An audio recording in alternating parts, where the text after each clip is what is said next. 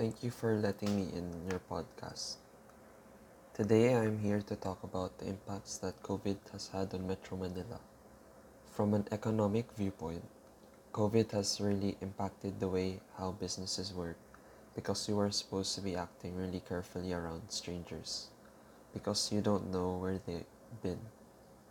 But in businesses, almost all of your customers are strangers.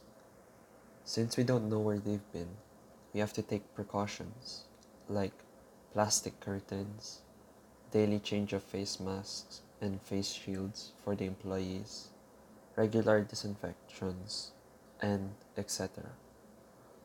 All these precautions cost extra money, and because of COVID, there are drastically dif- fewer customers that are availing of our business, which gives us even more losses.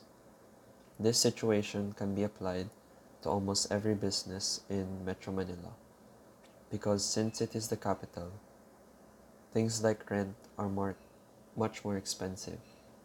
Because of this, the number of businesses closing is increasing by the day.